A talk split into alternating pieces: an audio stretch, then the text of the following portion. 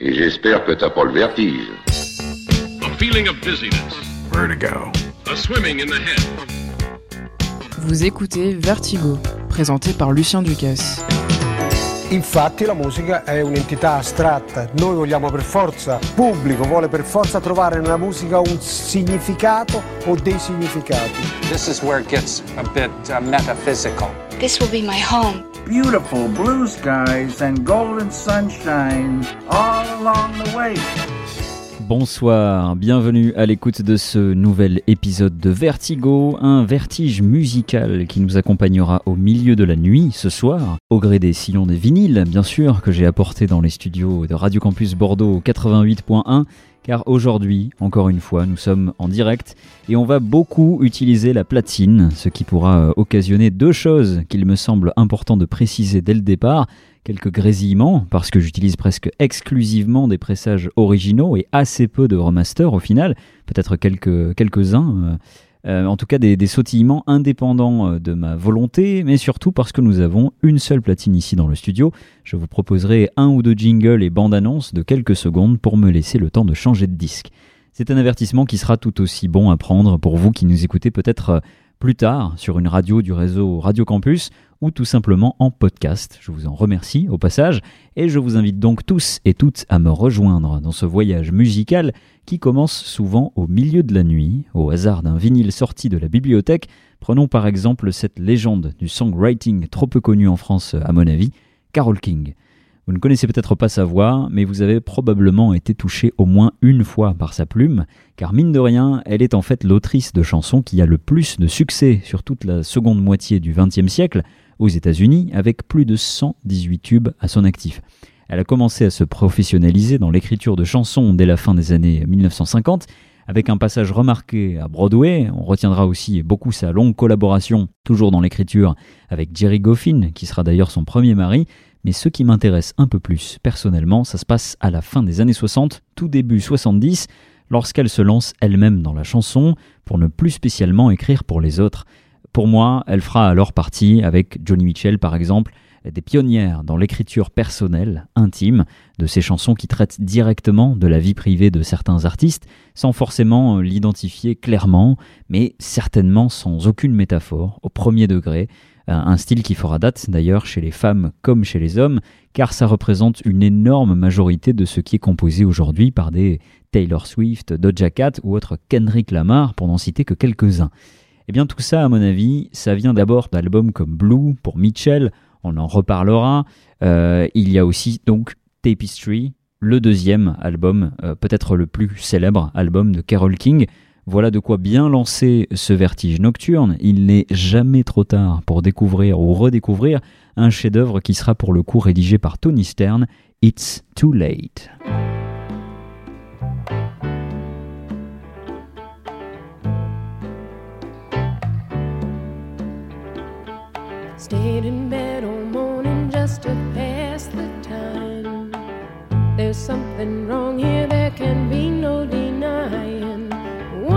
Is changing, or maybe we just stopped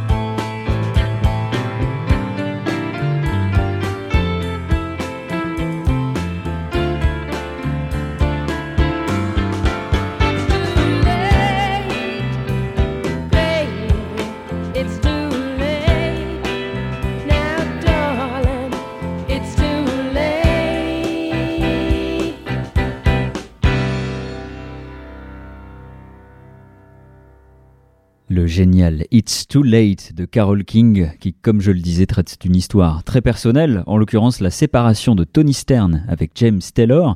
Taylor, qui est aussi l'un des meilleurs amis de Carole King et dont la chanson la plus célèbre à l'époque, en 1971 là aussi, est justement écrite par Carole King elle-même et figure d'ailleurs également dans Tapestry, c'est You've Got a Friend, Euh, tout simplement le titre qui sera récompensé cette année-là par les récompenses de la chanson de l'année pour King euh, au Grammy Award et euh, le meilleur chanteur pour Taylor qui apportera lui par contre une production un petit peu plus intéressante euh, à mon goût avec surtout la participation au cœur d'une autre de leurs amies, Johnny Mitchell, qui est absolument parfaite. Euh, C'est l'occasion d'ailleurs de profiter de notre premier vinyle ce soir. Vous allez voir que le monde est très petit dans Vertigo. Euh, on retrouve les mêmes artistes qui se croisent en permanence et parfois ça fait des belles histoires comme celle de You've Got a Friend.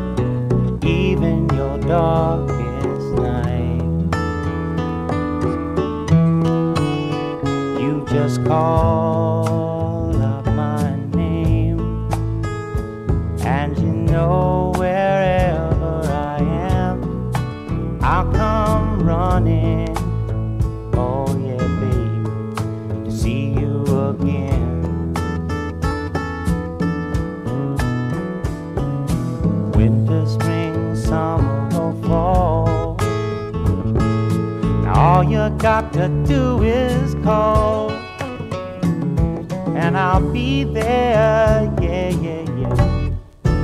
You've got a friend.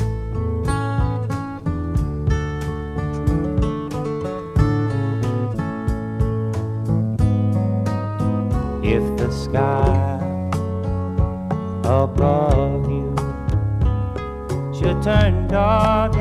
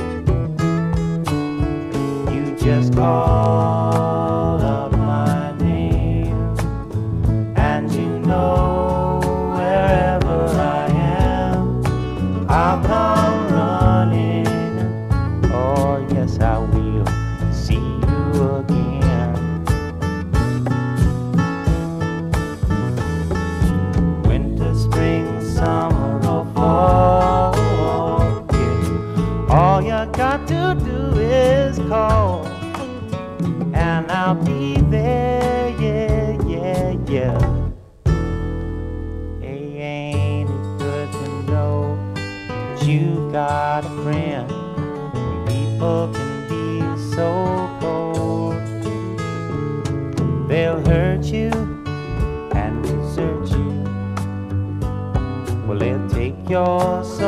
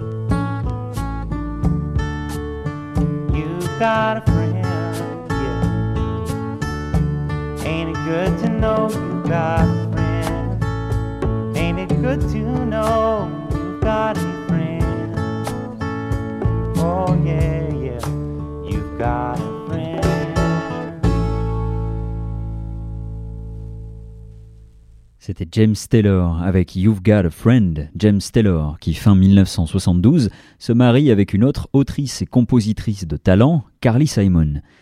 La chanteuse, qui sort son troisième album au même moment, est sur le point de connaître ce qui est à ce jour considéré comme son plus grand succès, à mon avis.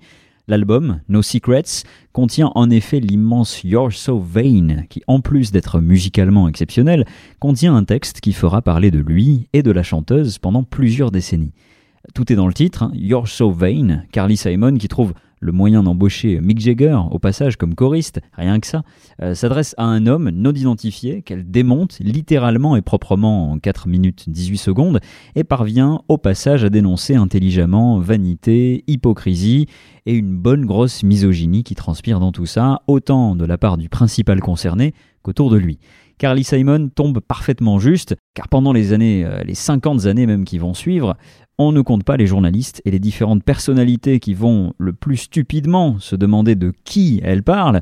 Warren Beatty, Jagger lui-même, Cat Stevens, David Bowie, David Geffen, jusqu'à encore très récemment, hein, on interrogeait les quelques célébrités qui affirment être au courant des, des trois hommes qui auraient inspiré la chanson. C'est le cas apparemment de Taylor Swift ou Howard Stern par exemple, qui sont donc au courant. Et même s'il y a bien trois hommes qui ont inspiré le texte de Carly Simon, la réponse est pour moi assez claire quand on écoute tout en entier. Si vous tenez à savoir absolument de qui elle parle, alors elle parle peut-être un petit peu de vous. Voici You're So Vain.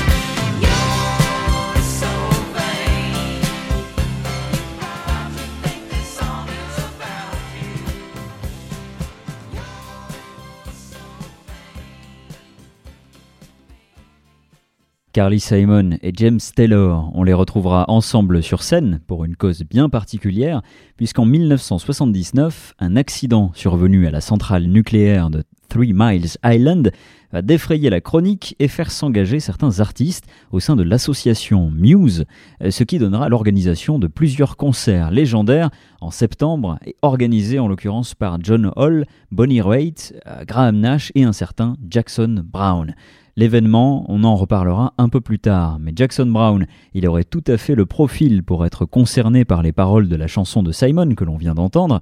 En tout cas, on va s'arrêter quelques instants sur le chanteur, et tant qu'on est dans les tubes incontournables, le titre que l'on associe souvent à Brown, c'est l'incontournable Running on Empty.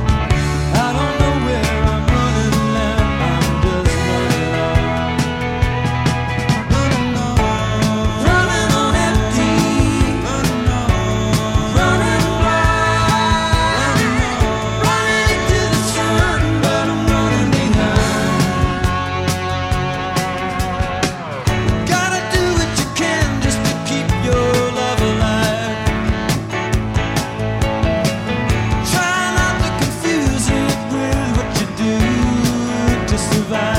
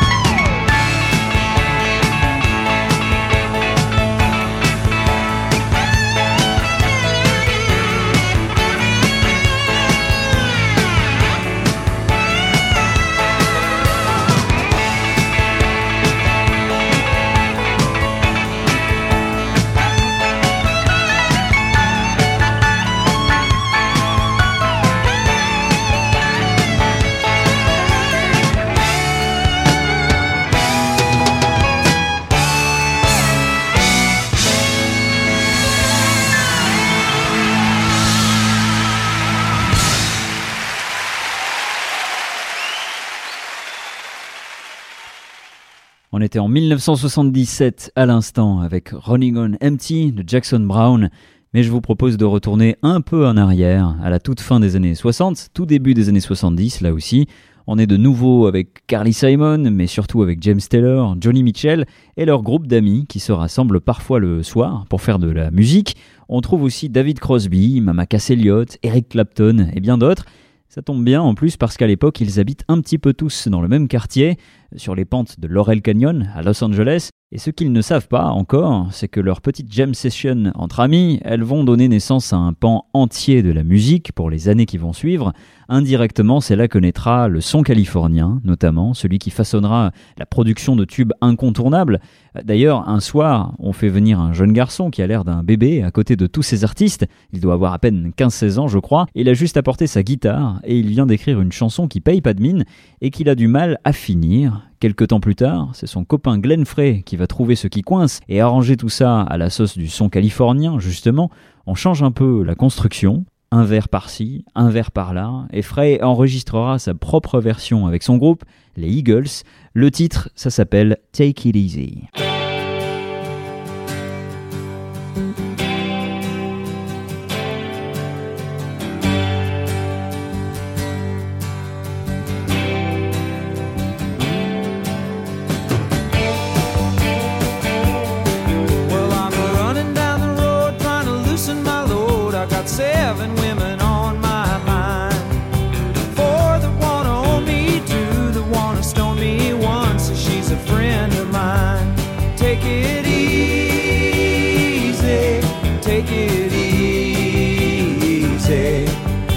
The sound of your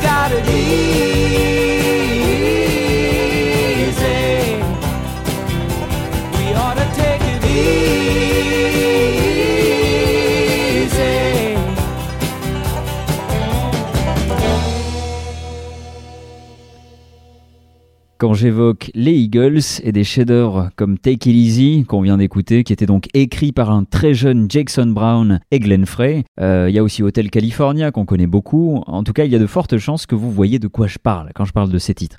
En revanche, vous connaissez peut-être assez peu l'origine d'un groupe comme les Eagles, et spoiler alert, une fois n'est pas coutume, il y a une femme derrière tout ça, et pas n'importe qui. Car les Eagles, c'est d'abord un backing band, juste quatre musiciens qui accompagnent une certaine Linda Ronstadt sur scène. Glenn Frey, Don Henley, Bernie Lydon et Randy Maynard étaient les musiciens attitrés de la chanteuse sur ses tournées et en studio à partir de son troisième album en solo. Ronstadt, on connaît bien trop peu son nom en France, à mon avis, et pourtant c'est une véritable légende de la musique, une voix incontournable et beaucoup de reprises qu'elle a tellement rendu célèbre qu'on croit souvent que tous les titres lui appartiennent. C'est un peu le cas parfois. En 1975, elle sort ce qui sera peut-être un de ses albums les plus vendus, en tout cas l'un des plus connus, Heart Like a Will. À l'époque, ces musiciens sont justement devenus les Eagles depuis peu et continuent la route de leur côté, mais ils feront quand même plusieurs passages en studio avec Ronstadt au milieu d'une immense liste de musiciens incroyables, Emilio Harris, Peter Asher, Kenny Edwards, John Boylan et même un, un autre membre des Eagles, J.D. Souther, guitariste et surtout auteur de génie dont on aura l'occasion de reparler. Mais pour revenir au concept de reprise qu'on se réapproprie à la perfection, voici la preuve par l'exemple avec You're No Good.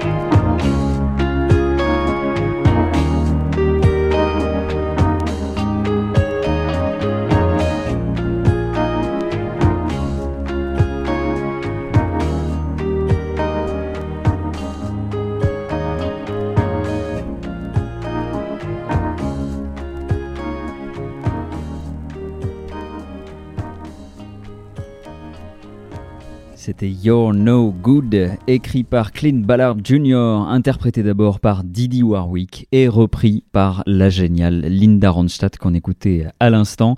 Vous êtes toujours à l'écoute de Vertigo, le vertige musical qui nous emmène ce soir d'un titre à l'autre avec beaucoup de vinyle ici dans le studio de Radio Campus Bordeaux 88.1 FM, depuis lequel on, on diffuse en direct d'ailleurs, mais vous nous écoutez peut-être bien plus tard sur une radio du réseau Radio Campus ou tout simplement en podcast sur les pages SoundCloud et Spotify de Radio Campus Bordeaux.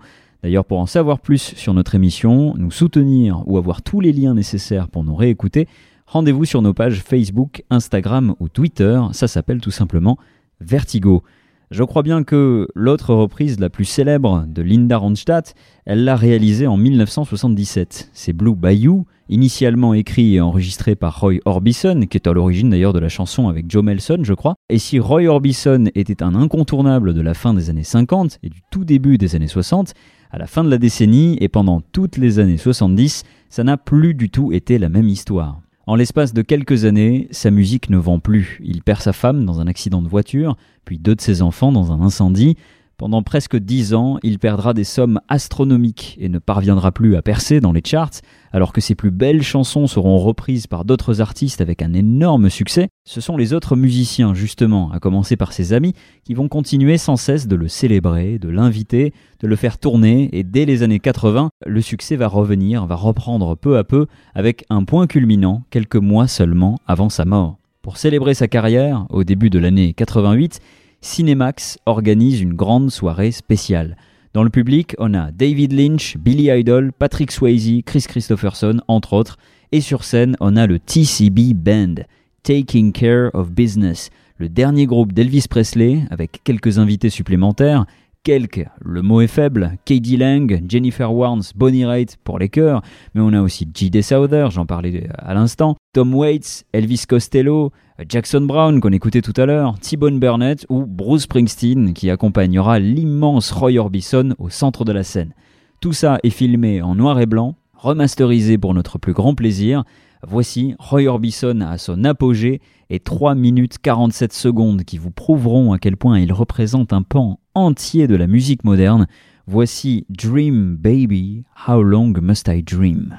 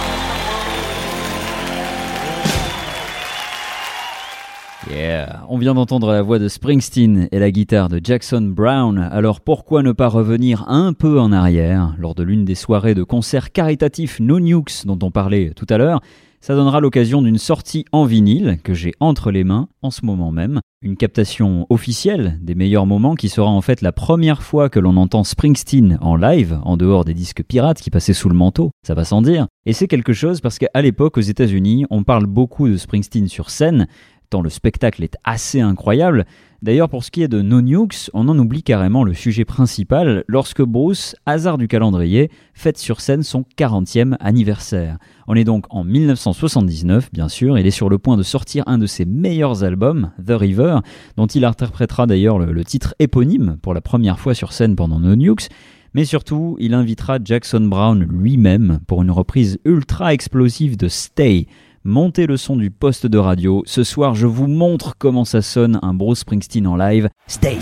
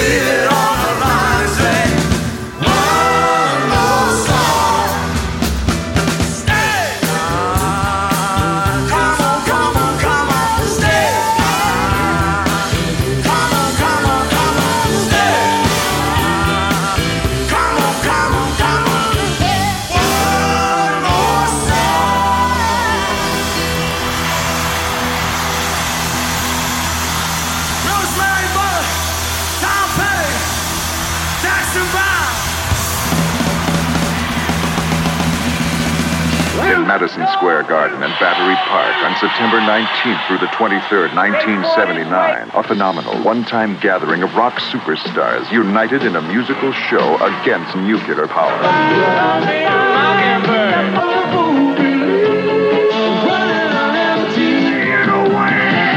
No nukes. Experience the movie.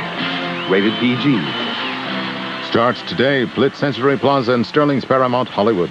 Vous écoutez Vertigo.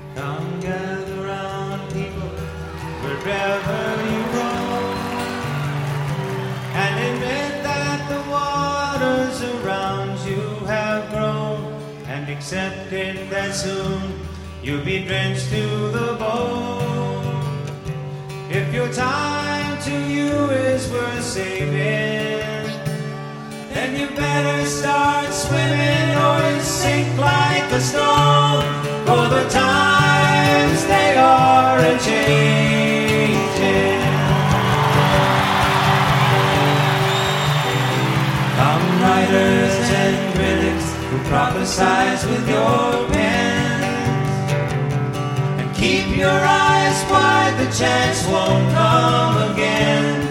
And don't speak too soon for the wheel's still in spin. And there's no telling who that it's naming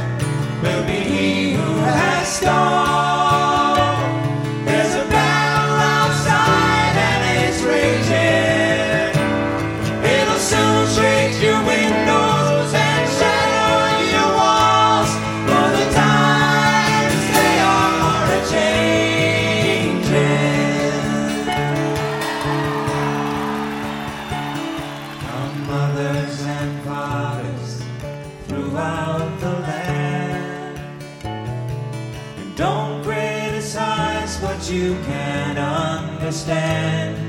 Your sons and your daughters are beyond your command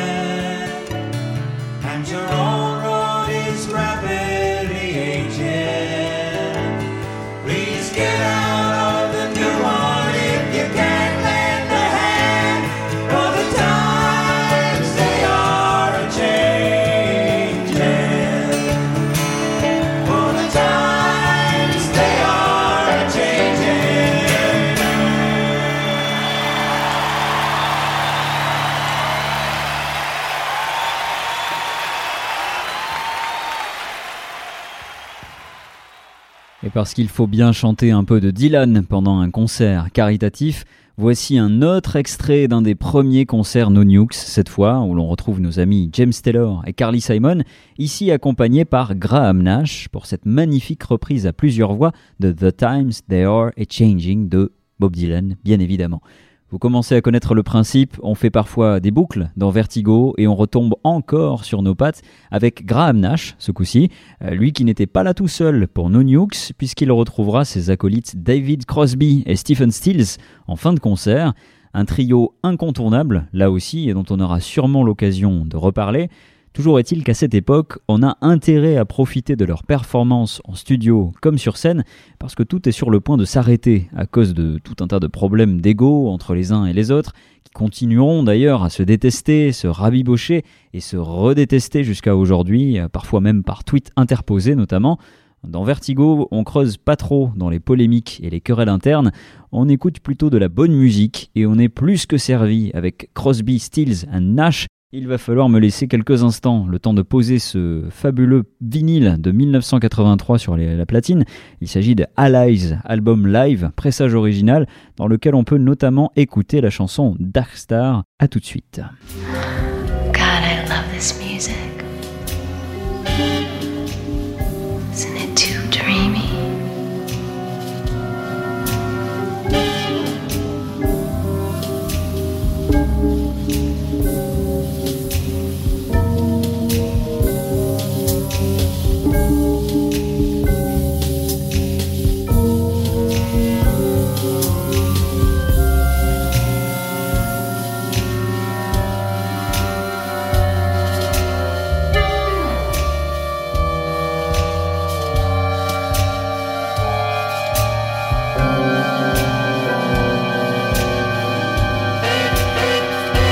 écoutez Vertigo.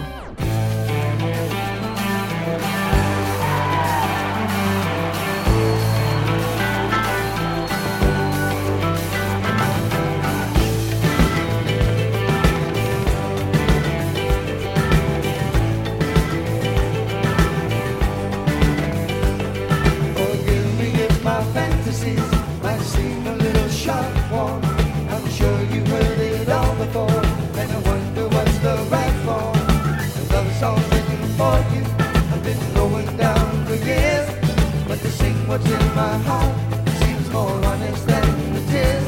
I am curious.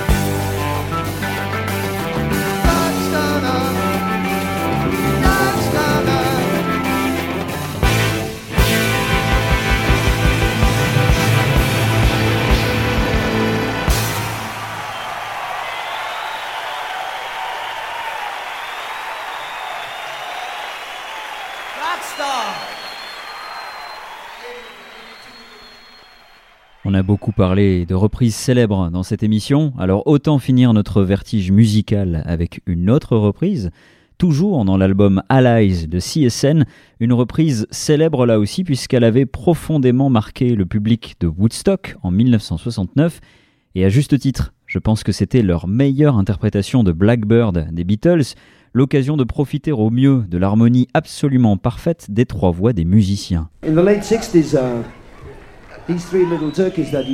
Ce soir, la qualité est toujours bien présente. Après une petite introduction par Graham Nash que vous êtes actuellement en train d'écouter, on va écouter cette nouvelle chanson dans un instant. Merci de nous avoir écoutés, aussi bien en direct qu'en podcast. On se retrouve très vite pour un nouvel épisode, Blackbird, par CSN maintenant. À bientôt.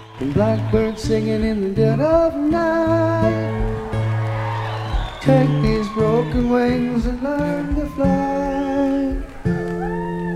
All your life, you were only waiting for this moment to arise. Blackbird singing in the dead of night. Take these sunken eyes and learn to see life. You were only waiting for this moment to be free. Blackbird fly, blackbird fly into the light of the dark black night. Blackbird